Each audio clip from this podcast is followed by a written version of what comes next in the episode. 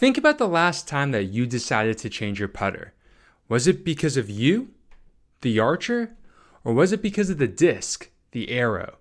In today's episode, we're going to dive into this big putting question that you may have heard or may not have heard, but I'm here to bring it to you so that you can learn about it. The archer versus the arrow. When we're struggling with our putting, is it because of us, the disc golfer, or is it because of the disc? Let's get right into it.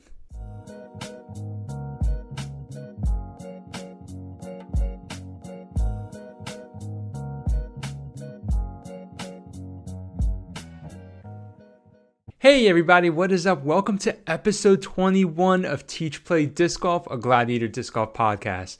I'm your host Antonio and I am so excited to have you with me here today. I have some really fun things planned for us to discuss. We're going to talk about this concept of archer versus arrow uh, in the when it comes to putting specifically. After that, we're going to review a very, very cool disc. A disc that I'm not quite aware that a lot of people throw, but I've started throwing it over the last couple of weeks. Actually, uh, coming up on close to a month, I should say. And I've really enjoyed it. It is everything I wish this disc would be. And after that, we are going to recap the PCS Open and preview the European Open and talk about some of uh, the stuff that has happened over the last uh, weekend and this upcoming weekend and last year with the European Open. We'll recap some of that. So that's what we have for today's show. Let's go ahead and let's get right into it. So, last week on Threads and Instagram, I basically asked just a generic putting question. I asked everyone if uh, you know, how long have you used the putter that's in your bag? And how often basically do you switch? Why do you switch? That kind of thing. And I got a lot of feedback from that, and it was awesome. It was really interesting seeing just how many different journeys people take when they're, you know, trying to find the right putter or using their particular putter and how they got there. But one of the things that I found to be consistent. The main reason that people switched putters was because they were in a rut. And so the default option was I'm in a rut with this putting thing. I, I can't figure it out. Uh, changing my stance isn't working. Changing my putting style isn't working. I'm going to go ahead and change the disc I'm using. That seemed to be the number one option. And it makes sense why people would, you know, do that. But that's basically the number one option for getting out of a rut. And we're going to come back to, you know, is that the right way? But first, we need to discuss, you know, when you're in this rut, when you're having a hard time with putting, is it you or the disc? Now, I'll just say that the what this is what this question is basically dialing into is what's the real issue with your putting?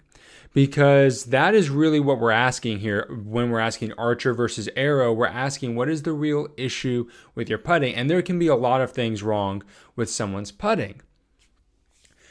But figuring out which one it is is sometimes harder than it sounds. I know it may be like, okay, I'm dealing with putting. I haven't changed anything, so clearly the disc is not working for me.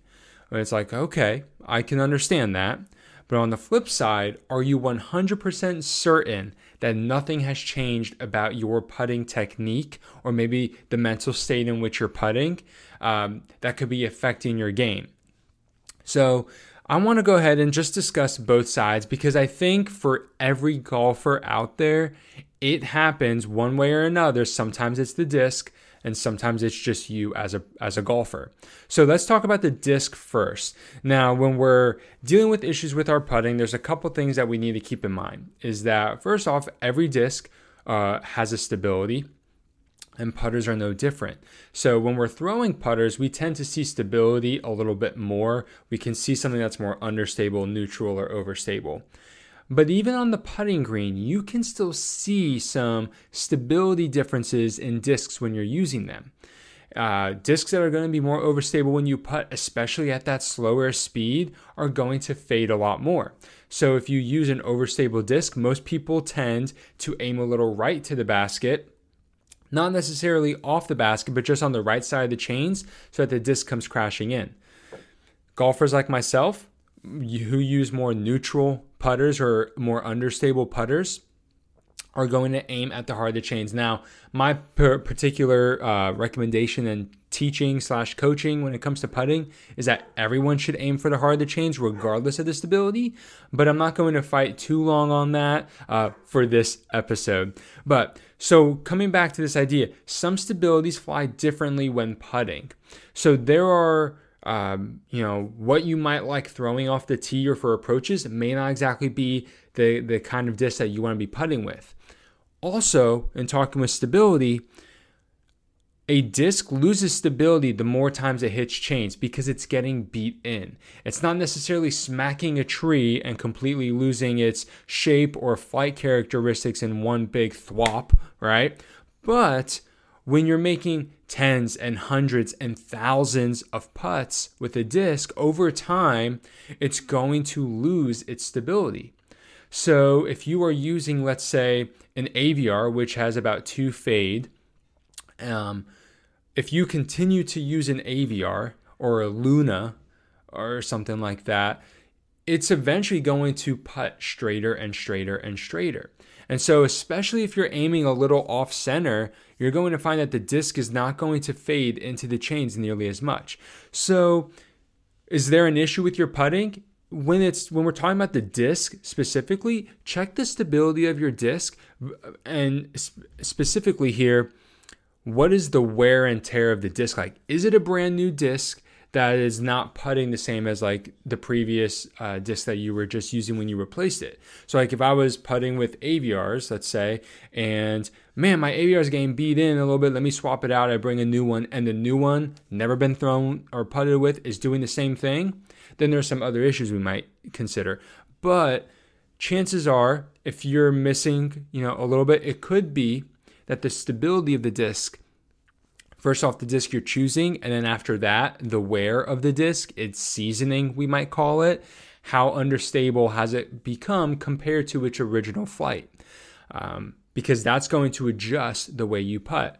I remember uh, several months ago i was using actually have it right here this blue bullet and I used these for a long time. Well, one of the things I was noticing is that the more I was putting with them, the more hyzer it felt like I had to put on my putt. And that was starting to throw a lot of my mechanics off, especially when I would go to, you know, practice putting and have some fresher bullets and everything. So I know realized, hey, I need to get some new putters in cycle.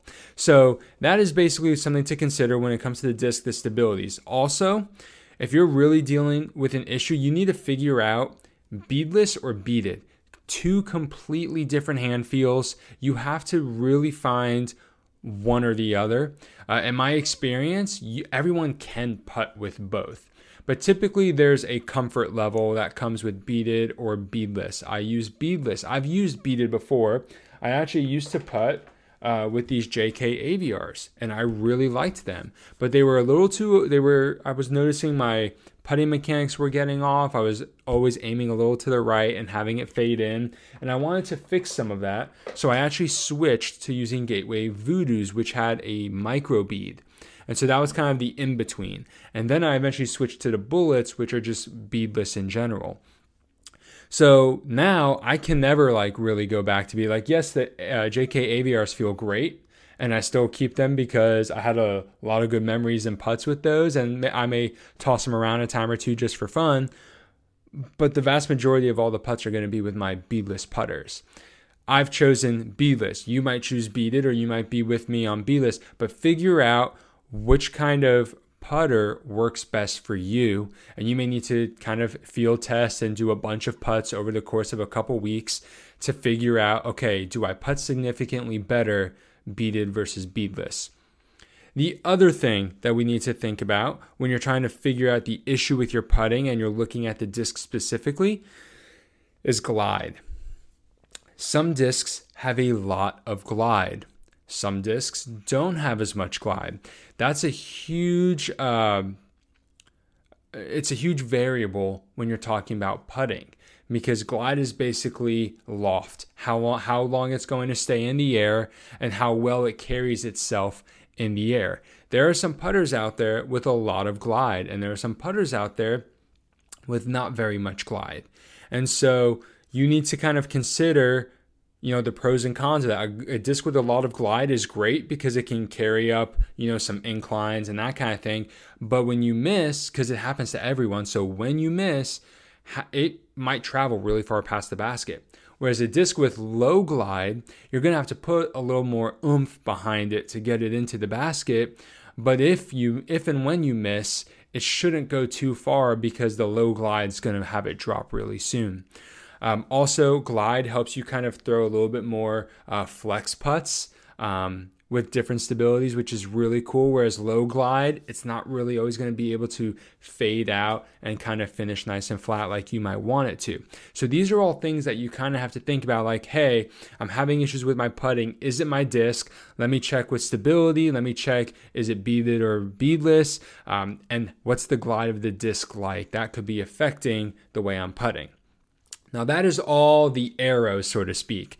Now, I want us to talk about the archer. We, us. I almost said we, us, uh, the disc golfer. There are a couple, there are four things that I want to look at when we're talking about the disc golfer and the issues you might have with your putting. The first is going to be uh, straddle versus staggered, and then we're going to look at spin, push, or spush, nose down versus nose up, and then a practice regimen. So, first, straddle versus staggered. Every disc golfer needs to know how to do both, but every disc golfer has a preferred style. So, you may find that, hey, I really like my putter. Nothing's wrong with it. I don't want to change my putter. But is it possible that I'm kind of uh, having some bad habits in a stagger position, so I need to go to a straddle? Or am I really just not being as efficient with the straddle putt as I once was, and now I'm going to change to a, a staggered putt. There are a lot of uh, differences with that. Um, you can do spin putts with a straddle putt. We see Kristin Tattar, Nate Sexton spin putts from a straddle, but typically you're going to see more spin type putting from people in straddle stances. So if that's your particular style of putt, you may want to try a straddle stance if you haven't already done so. And if you're more of a push putt, more than likely you're already in a stagger, but or excuse me, in a straddle. But if you're not in a straddle position with a push putt, go ahead and give that a try because it'll help you get both legs involved a lot more and really get some loft under that disc. So figuring out what kind of putting um, basically stance you want to be in. Then we have spin, push, and spush. And I already kind of alluded to those things. Once again, just like straddle versus stagger, a disc golfer, especially one who's competing, should know how to do all of them depending on the putt in front of them with obstacles in the way, down on the knee, in, uh, downhill, uphill, so on and so forth. But we all have our preferences. I'm more of a spush putt lately with a little bit more emphasis on the spin and a little bit less push. You might be the complete opposite. You might be a push putter. Well, if you're struggling on a particular style, that could be a really good opportunity for you to work on another style because spin and push are so different. You're going to really be able to forget about some of the mechanics of the other while you work on the new one. So, for me, if I was struggling with this, and I have in the past, what I've done is I've gone to a complete push putt because the push putt isn't going to have as much spin. It's a completely different motion for me. It gets me away from thinking about my staggered uh, spin putt. So now I can focus on the straddle push putt. And it can kind of help me just maybe forget some uh, scars from the putting greens over the last couple of weeks. So go ahead and give that a try if this straddle and stagger doesn't work for you. It could be the way you're putting, and it's also great practice for you. The, uh, next thing is nose up versus nose down. Now, most people are going to say putt nose up. It helps give the disc uh, lift. You're able, you know, someone like Simon Lizotte puts a little nose up, and that's how he can seemingly putt so soft, and the disc just continues to carry into the basket. That is a great tip. It is super helpful. But if you are struggling with your form, nose up could be part of the problem, especially if you're missing high uh, if you're going long, so on and so forth. There's a lot of issues that could come from a nose up putt. And so well, you may want to try putting a little flatter, or a little nose down, kind of like Ricky Wysocki. I've uh, over the last couple years, I've based, uh, I've adapted my putt to be a little bit more nose down because I like that, especially on misses. I'm not really going to miss very long um, because that nose down means the disc is the disc's trajectory is down towards the ground. So it helps in that regard as well. But nose up versus nose down, another good skill to know. But it can be helpful to kind of change this up if you're trying to figure out if you are the issue that you're having. Um, you know, for me, like I know when I'm messing, if my putt isn't right, I've used the bullets for so long that I know it's not the disc. I know it's not the disc. I know it is something with me. And so when you're talking about fixing the archer in this scenario, the disc golfer, the best way to know to be able to focus on fixing your putt is knowing that and being able to say the di- it's not the disc's fault. I know it's not the disc's fault. And that can only really come when you have confidence from months and possibly even years of using the same mold. If you are constantly switching putters, it can be really difficult to know if it's if it's um, the right putter but some wrong mechanics. And so that's why the journey of finding your putter can be so challenging because you really have to devote a lot of time once you find one that's working for you to know whether or not it's really going to be the long-term play for your as your putter. And that brings us to the fourth thing here your practice regimen. I'm just going to come right out and say it. If you do not practice your putting regularly, you can't really blame the disc. Okay? I don't practice my putting as often as I should. It's actually been a while. I was traveling a lot this summer, so that definitely affected it too. But I have not practiced my putting a lot recently. And I'll tell you what, if I have a bad putting day, I can't blame the disc. It's definitely the archer here. It's definitely me. And it can be, it, it can help reframe a lot of your frustration if when you acknowledge whether or not you've been practicing a lot. Now, if you have been practicing a lot, there can be some other frustrations with that, but looking at your practice regimen how often are you practicing? What are your practice sessions looking like? What is your routine for your putting? Do you have a routine? A routine doesn't have to be something exhaustive and long and take nearly the 30 second time limit that you have. Even a three second routine is helpful if it helps you get in the right space and the frame of mind to make your putt. But these all come from having a practice regimen. It doesn't have to be anything super strict, but if you're not practicing, whether you go to a course and just work on your putts or you have a practice basket at home, if you're not practicing, it's kind of hard to beat yourself up over the putter. Um, meaning the disc, whereas the putter, meaning the person, is more than likely the problem. And it's really just a simple solution of you're out of practice. So it can be a little bit um, humbling to admit that, but it honestly is one of the easier solutions. It's like, hey, I've been putting 50% all month because I just haven't been practicing. I've played two rounds or three rounds all month, haven't practiced my putting in between any of those rounds, haven't practiced the month before either. So, of course, my putting's going to be a little rusty when I'm not getting the reps in.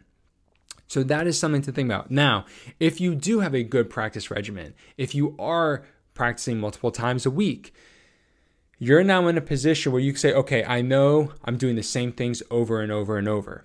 So it could be that if you feel really good about your your pace, your regimen, your um, oh, I was just saying the word earlier. Basically, the uh, frame of mind that you are in, your routine. That's the word. Your routine. If you feel really good about that, you can now start to say, okay, is it actually the disc? Whereas vice versa, earlier I was saying, you know, if you feel super confident in your disc and you know that's not the problem after years of using it, you can analyze your form a little bit better.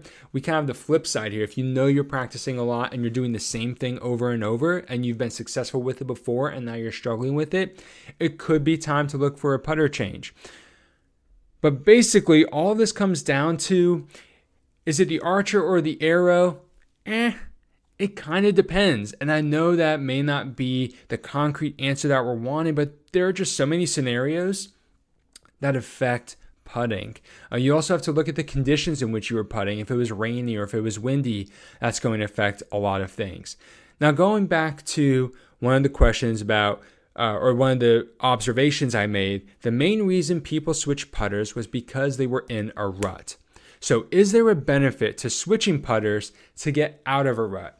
Now, people do this for one of two reasons I found. Either they're looking for a new putter or they're just trying to forget some old bad habits that they've been forming lately with their current putter. They don't want to leave that putter, but they definitely need to kind of forget about it for a little while so that they can break some of those habits. And I will say that it kind of depends on what your rut is. I think that is a fine strategy to go with if just something is feeling weird and you're not in rhythm and you need to take your mind off of it. Sometimes separation is the best medicine for your disc golf form. But on the other hand, if you're in a rut and you're wanting to switch putters just because you're bored with your putter, but nothing's actually wrong with it, that's not necessarily the best reason to go around changing putters. Maybe it has to do something with your practice routine or just your practice regimen needs to improve a little bit. But at the same time, it's always fun trying new discs. So there's also nothing wrong with that if you're just kind of bored um, and wanting to switch that. But when we're talking about improving your game, the putter is probably one of the most important discs in your bag. I would say uh, yeah, I would say it's the number one most important disc in your bag. So when you find something that works, don't change it unless you have a really, really good reason. So, and that's because putting is just so temperamental. So many things are going on. There's so many um, external factors involved with putting and then you have the whole internal factor of do you have confidence? Do you feel comfortable with your routine? Do you are do you have some positive self-talk happening that's giving you the confidence to go ahead and make this putt so on and so forth? So because it's so temperamental, I would strongly recommend avoiding switching putters just for the sake of switching. But if any of the other reasons that we've discussed so far um, would sound helpful to you, go ahead and give them a shot. Whether that's trying new putters or changing up your your uh, stance and how you're putting, trying to maybe forget some bad muscle memory. That can be super helpful. One thing that I have found super helpful when I'm working on my putting is to actually go and use uh, my champ cap from Putt Confidently. It really helps me dial in my focus because I have a much smaller target. I can't get distracted by other things and it, it just gives me a simple yes or no. There's no maybes. It's not like, oh yeah, that just snuck in. Like, nope, it's the circle right in the middle of the basket and it go if it goes in, it was a good putt. And if it doesn't go in, I need it to be more accurate. So I really really like using my champ cap for that. And what's really cool is Putt Confidently now has it, something called the champ cap solo where basically it covers half of the basket with one circle and the other half is the complete bare basket. And that is, I am so excited to get one of those and just work on my putting some more with that because I'll be able to work on a lot of different things that I wasn't uh, able to do as easily with the traditional champ cap. So if you want to work on your putting and touch on these things, I strongly recommend you go ahead and try out a champ cap from Putt Confidently. If you use the link in the description, you'll be able to get free shipping on your order. And uh, whether you get the champ cap or the champ cap solo, I think you're going to find a lot of success on the putting green. All right, let's go ahead and let's get to our disc review. Today's disc review is sponsored by OTB Discs. When you go to otbdiscs.com, use discount code GLADIATORDG to save on your shipping. Go ahead and load up on those discs and don't pay for any shipping. Go ahead and get it for free at otbdiscs.com, discount code GLADIATORDG. All right, today's disc review is on the Westside Discs Bear. This is a disc that came out, I think, a year or two ago, probably closer to two years. And as soon as I heard about it, I was like, I want to try out this disc. It sounds amazing. It's eight speed, six glide, minus 0.5 turn, and two and a half fade. It is, it, when I heard the numbers, when I saw the fly, I was like, this looks awesome. And I finally got my hands on one and I it has lived up to all the I won't even say hype. It has just lived up to my expectations. I have really enjoyed throwing this disc. Now, this particular bear is the VIP Ice first run. OTB is sending me a couple more uh, Westside Bears, and they haven't arrived yet, so I don't know how they compare to this one. But this one in particular is fairly flat. but it's not too flat that it's uncomfortable for backhand. I, I throw this backhand more than I throw it forehand. It's very comfortable for both grips. The rim is not too wide as an 8 speed. I would say there I haven't measured, but I would say this is probably closer to like a 1.9 or 2.0 centimeter rim versus a 1.8 centimeter rim. Um, but you know what? Let me go ahead and just double check that.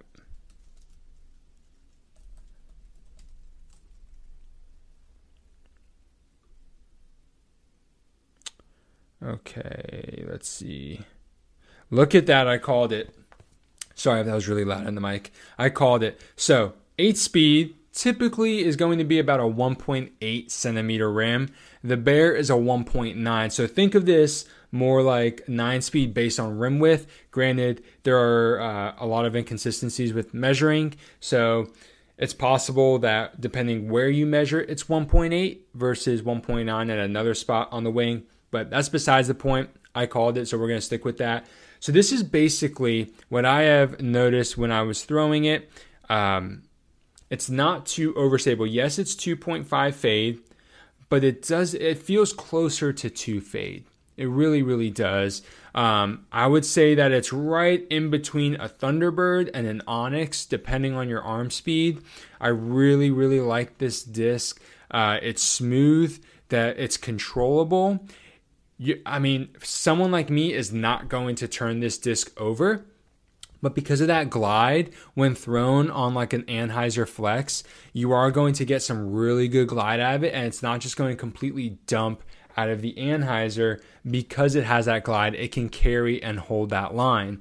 And so that has been a really cool experience just learning this disc. Now, granted, my backhand form has imp- improved immensely since I used to throw Thunderbirds. And so it's possible that, you know, I might like Thunderbirds again. But I've really enjoyed throwing the bear. This one is in the bag. And I'm hoping uh, to try out a couple other uh, a couple other ones that OTB is going to send me. So yeah, I really like this. Now, when do I throw this disc? So my go-to driver is the Mint Jackalope. I normally throw this shot where my jackalope isn't stable enough. I really like it because it has a reliable fade that's significantly more stable than the jackalope. Like, yes, the jackalope will fade a little bit at the end of its flight, and even on the hyzer flip, uh, flip to flat without any turn, a jackalope will fade, but not as much as the bear. The bear is going to skip more. You're going to get some extra ground play, and I really like it for those shots. So I tend to throw it somewhere between the 250 and 300 foot mark. I haven't really tried to rip into it and kind of see what I can get with it. I've just kind of been using it for those more overstable fairway shots where uh, a, a, mint bobcat isn't quite overstable enough to get over quickly because it's in mid range and so it's going to glide a little bit too much. The bear has a good amount of glide, trust me, but that overstability, especially when thrown on hyzer, it's not going to carry too far too crazy. So I really enjoy it for those kinds of shots. And I will say this my backhand has been improving a lot uh, over the last year. This is the first time an overstable fairway driver has felt so good on my backhand. I've been able to throw it really well, and I've really enjoyed my experience with the Westside Bear. So I'm excited to test some more of them when uh, when they get here from OTB. Okay, that is all I have for the disc review. So if you want to go ahead and check out the Bear, OTB has a bunch in stock in different plastics too, some really cool plastics. Head to their website and use discount code GLADIATORDG to save on shipping, and hopefully you'll find the new overstable fairway bag, uh, fairway disc for your bag. Now let's go ahead and let's recap the PCS Open. So I got to watching the PCS Open this week and I really, really enjoyed it. I love this course. It's beautiful. I enjoyed watching it last year and I enjoyed watching it again this year and seeing some of the changes they made to it. One of the things that we talked about several episodes ago, probably like eight to 10 episodes ago, is just kind of like things that are going on with Paul McBeth. He doesn't seem to be playing as well as we would expect. Now, I never said that Paul is uh, washed up or anything like maybe some people out on the interwebs were saying. But since being in Europe, he started pretty slow, but Paul has been absolutely killing it in Europe. He has won several tournaments at this point. I think he's won four, uh, maybe even five. And so it's played really, really well at the PCS Open. Um, he had an absolute fire of a final round. It was so, I think he shot minus 13. And, you know, we'll talk about FPO here in a second, but I will say this. I'm pretty certain I think some of the pin positions were different for FPO, uh, and maybe even some of the tees, but it felt like a lot of the holes were fairly the same. Uh, there wasn't a lot of differences that I was noticing. Like as I was watching both, I kind of felt like I was watching the same round of golf. And I'm sure some of the holes were different, and I know for a fact that some of the pins were different. But that being said, um, this course is tough. And so seeing Paul shoot 13 under when you're seeing other MPO pros, you know, just getting seven, eight under, and then you have someone like Kristin Tattar only like getting into the lead with a four under round. I mean, this is a tough course. And to go and shoot minus 13 just blows my mind. So that that was really cool to see that he's really on the upswing for his season here. Things are really clicking for him. He's playing really well. Speaking of Tattar, Kristin uh, just won again. She, I, I, saw a statistic, and I hope I have the numbers here because I didn't know where I saw, so I couldn't fact check it again. But I remember hearing that Kristin has won eight of the 13 tournaments she has played in this year, which is just ridiculous. I mean, that is complete dominance, winning over 50% of elite series events, top tier, like playing against the top competition in the FPO field in the entire world. And she's winning over half of the events. That is just that is so hard to process and think about. I was so excited for Gregg Barsby. He won it last year. I was so excited to watch him. I hope I was hoping that he would, you know, repeat. He's one of my favorite players. Unfortunately, he uh, he struggled this week. Uh, he did not end up winning. He shot even for the weekend, and so definitely, uh, I'm certain, you know, with his high standards of play as a world champ as well, you know, he did not play up to his expectations. That course didn't seem to have a, a ton of wind over this weekend, but I think it's just a really, really tough course. I mean, you get off the fairway just a little bit on some of those, or you get OB one too many times, and your score can really add up. We saw players getting bogeys, double bogeys, triple bogeys so easily. Um, I know uh, post produced commentary uh, round two, I think.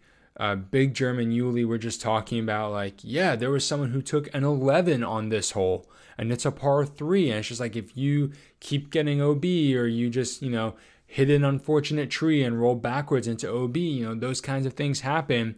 Your the scores can really run up. The most impressive person to me over the weekend, though, was Missy Gannon. You know, I've talked on this show about how I, I think I said it last week. Like Missy has just always been on the lead card in the final round and then just hasn't put it all together at the very end to win it. She didn't put it together to win it this week, but she was so much closer. So Missy almost stole the tournament from Kristin. Kristin went in with like a two or three stroke lead, and Kristin shot even for the final round. So many bogeys, a, a double bogey here. Obviously, a lot of birdies as well to balance that out. But Missy shot two under, I believe she almost she took advantage of a lot of uh, opportunities where Kristin left the door open, but she couldn't take advantage of every opportunity. And so I'm specifically thinking about hole 18. You know, it's really unfortunate. Kristin was going uh, into hole 18 with a one stroke lead over Missy, and they both ended up taking bogeys. Now, hole 18 is very, very difficult. There's OB surrounding the green. It is a lot of players go OB on that hole. But it's one of those things where if Missy just, you know, took a par or even took a birdie, she would have either tied or taken the or won the tournament on the final hole. So it's things like that. That's obviously a lot of pressure for the final hole. But if she was able to take advantage of other opportunities, like she got an eagle earlier in the round, which helped her. And so I'm I really hope that this is kind of the, the motivation, the mojo that uh, that Missy Gannon needs to continue this because it would be really awesome to see her win one. Uh, she has been so so close so many times this year, and it would just be great to see her finally get one of those. Another player. Now, Missy was definitely the most impressive to me, but another player who highly impressed me in the FPO field is Eveliina Salonen. She did so well. She uh, was on lead card multiple days. Her putting is back. You know, Evelyn has never been a phenomenal putter, but she was making putts this past weekend, and that was super exciting to watch her because she can throw the disc so well. And now that her putt is much improved, like she was actually able to stay with the competition and compete well. I think everybody this weekend was a victim of the OB. Uh, it was very tight fairways and a lot of hazards here and there, or not necessarily hazards, but hazardous um, conditions with with trees and OB lines nearby. Just a lot of things that could go wrong, and for many players, something did go wrong almost every round, which was a really cool aspect because you had to be mentally resilient, um, which is you know a skill that every golfer needs to have in order to compete at the highest level, being able to push through basically that bounce back stat. Hey, you take a bogey, okay, the next hole you get a birdie. Or you take a double bogey, well, you take two birdies the next two holes or two out of the next three holes. Those bounce back stats, super helpful. And a lot of that is mental because at that level, you definitely have the skills physically. It's whether you have the skills mentally. And it was really good. Eveliina hasn't competed on the Pro Tour for a couple months. It was really good to see her back and competing in the running going into round two. She, I think she was uh, several strokes out of it uh, going into the final round. A lot would have had to happen, I think, for her to, to win, just given how tough that course played for the FPO field. But I really, really enjoyed watching it. That course is beautiful. I would definitely love to go to uh, Norway one day and play there. So let's go ahead and let's get into the results in the top 10. So in MPO, we have Paul McBeth in first at minus 29, James Proctor in second at minus 24, Calvin Heimburg in third at minus 23, and fourth, Eagle McMahon at minus 20, fifth, Ricky Wysocki minus 19. Tied for sixth, James Conrad and Adam Hammes at minus 18. Uh, ninth, oh, excuse me, eighth, Matty O at minus 17. Ninth, uh, Hjalmar, Hjalmar uh, Fredriksson. I hope I pronounced that right at minus 16. Uh, and tied for him, tied with him, uh, Hjalmar is Aaron Gossage at minus 16. Oh man, Goose. So many missed putts. So many missed putts. We've uh, we've talked about it on the show before, but if Aaron Gossage can just put together a tournament where he makes 85% of his putts, he it's like he'd be unstoppable. So I'm hoping he can figure that out because he was in the running for the longest time in round three, and then he just kept missing putts, and Paul and James and Calvin just kept pulling away. Uh, and then, yeah, so that was top 10. 11th place was Paul Ulibarri at minus 15. So we had a pretty big spread this weekend, and uh, 90% of the top 10 were American players, which uh, I was not expecting that, to be honest. I was expecting a few more Europeans to be in there. I was hoping Nicholas Anttila would be in there. He finished in 13th. Um, and I was hoping for a few more to kind of uh, be up there, but that is okay. That happens from time to time, especially on tough courses. Uh, in the FPO division, we had Kristin Tattar in first at minus six for the weekend. Uh, Missy Gannon in second at minus five. Eveliina Salonen at third and minus three. Fourth place, fourth place was Heidi Lane at minus one. Fifth place, Sarah Hokom at even. Sixth place, we didn't even talk about her. Ida Emily Ness uh, finished plus one. She is 15 years old and she was on lead card with Kristin Tattar in the final round and Missy Gannon. So that was really, really cool. Um, seventh place, Lykke Lorentzen at plus three, eighth place, Catrina Allen at plus four. Ninth place, Henna Blomroos at plus six. And tenth place, uh, Jessica Weese and Ella Hansen at plus 11. So that was the PCS Open. Now let's talk about the European Open. Last year, the European Open uh, was phenomenal. There were so many people there. It was really cool to watch. And also, last year was the year that, or was the event that Chandler Kramer, Lone Star Disc sponsored, kind of made a name for himself, put his name on the map. He finished fifth. Also, Eagle won last year after being out for a couple months. He comes back and basically wins the European Open, which is at the Nokia Beast course, which is so tough. Okay, real real quick plug here. Um, if you guys don't play Disc Golf Valley, definitely check out Disc Golf Valley. And in the Disc Golf Valley practice mode, you can play the Nokia course, Nokia Beast, uh, front nine, back nine. Definitely play it on Disc Golf Valley. I know this sounds strange where I'm going with this, but sometimes the camera work, uh, like on live coverage or post produce, does makes a course you know it's like yeah it's tough but it doesn't look that tough on this particular hole until you go and play it one day but uh, somehow and this is how i know like this course was so de- designed so well in the game. That course on the game is legitimately difficult. It is really fun to play but it is really tough. And obviously the more you play it on the game you kind of figure out what like what disc to throw and how to throw it. Like any game you kind of figure it out. But it is actually tough. Um, one of the tougher courses in that game for sure. And so if you kind of want to get an idea of the event, go ahead and play Disc Golf Valley. I think they do a really good job sort of imitating the difficulty of the course in real life. So, kind of nerding out there for a second. Um, also, you know, I have been wanting to uh, play Disc Golf Valley. I know months ago when I talked about starting this podcast, I was talking about doing live streaming and playing Disc Golf Valley. Is that is, if that is something that you would be genuinely interested in? Because I would want to play with you guys. You know, I we would have the code and we would all play. Um, make sure you comment down below or message me on Instagram or Discord. Like, I would love to hear from you if that is something you're into. I would love to play Disc Golf Valley with you guys and stream that. So, going back to the European Open last year, Paige Pierce won, but she's out of commission, I think, for a few months. She had unexpected surgery, and so she's missing. She was planning on coming to Europe, and now she's been unable to play in Europe. Uh, so that's been unfortunate. And last year, Kristin Tattar didn't play, but she is playing this year. And so I'm really excited for the European Open. This year, we have a lot of good players in it. A lot of top tier pros on both sides are playing it. It's always an amazing event, an amazing event, and I can't wait um, for the coverage. So we're going to go ahead and for some reason, oh, you know what? I bet you this event starts on Thursday, which is why uh, Grip 6 it has it available now. So, one thing that I'm going to focus on with my Grip 6 picks this week is that at this point in the season and playing this course in particular, it is wise to go with players who have been playing really well for the last couple of weeks.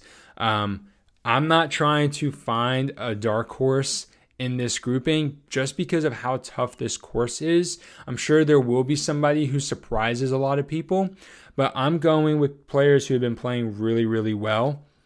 So I'm going to go with Paul for sure because he's been dominating in Europe the last uh, month or so, winning like four out of five in the last month. Uh, I'm also going to take Calvin. And Eagle's been playing really well. This is a Discmania sponsored event. I'm going to go ahead and go with Eagle McMahon.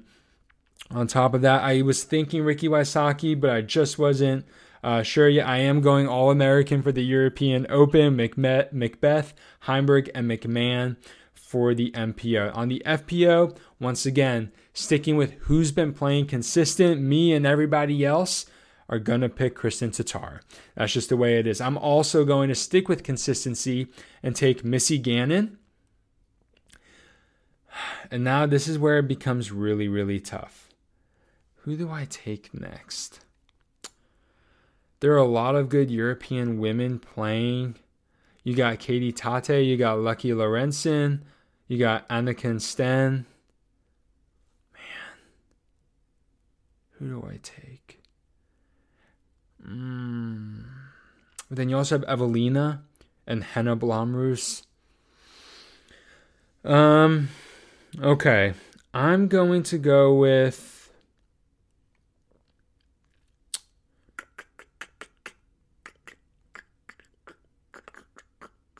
Man, this is tough. I really can't decide. Heidi Lane playing well too.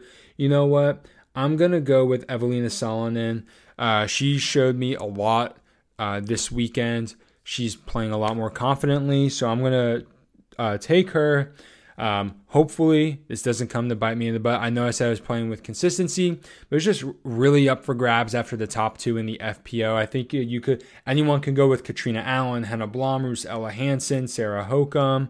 Um, ooh, you know, let me do that. I'm going to take Sarah Hokom. I'm going to take Sarah Hokom. Consistent Woods player, you're going to need someone with good controlled shots, and she's always finishing in the top 10. She finished in fifth place this past weekend. So, MPO, McBeth, Heimburg, McMahon, FPO, Tattar, Gannon, and Hokom. Save them. I'm going to pick a random number here for um, the tiebreaker, not expecting that to do anything for me. Um, but yeah, so that is my grip six picks. And that is all I have for the show today, guys. This went a little bit longer than I was expecting. I thought we were going to be closer to the 35, 40 minute mark, but thank you so much for staying. Uh, I really, really enjoyed talking disc golf with you this week, and I hope you enjoyed listening and kind of thinking through your putting. Uh, you know, is it Archer versus Arrow? Are you going to try out the Westside Disc Bear? I strongly recommend it. And um, I can't wait to hear about your picks for the weekend. So if you want to share your Grip 6 picks, go ahead and join my Discord server, link in the description. And we're always talking disc golf throughout the week, especially on the weekend when the tournaments are happening. It's always a lot of fun. So that's all I have for you today, guys. Uh, I really hope you enjoyed the episode and you learned something new make sure you go out this week and teach someone how to play disc golf. Give them uh, a, a, a, kind word, give them some encouragement, whether it's virtually uh, on my Discord server, we're always helping each other, or if it's in person, go ahead and help somebody. Teach them how to play this week, whether new or already a disc golfer. Make sure that you yourself go out and get to play some disc golf this week. We had some crazy rain today, so I didn't get to go out, but I'm hoping in the next couple of days to go play some disc golf. And that's all I have tonight or this morning or this afternoon, depending when you're listening. So until next time, everybody, have a great round.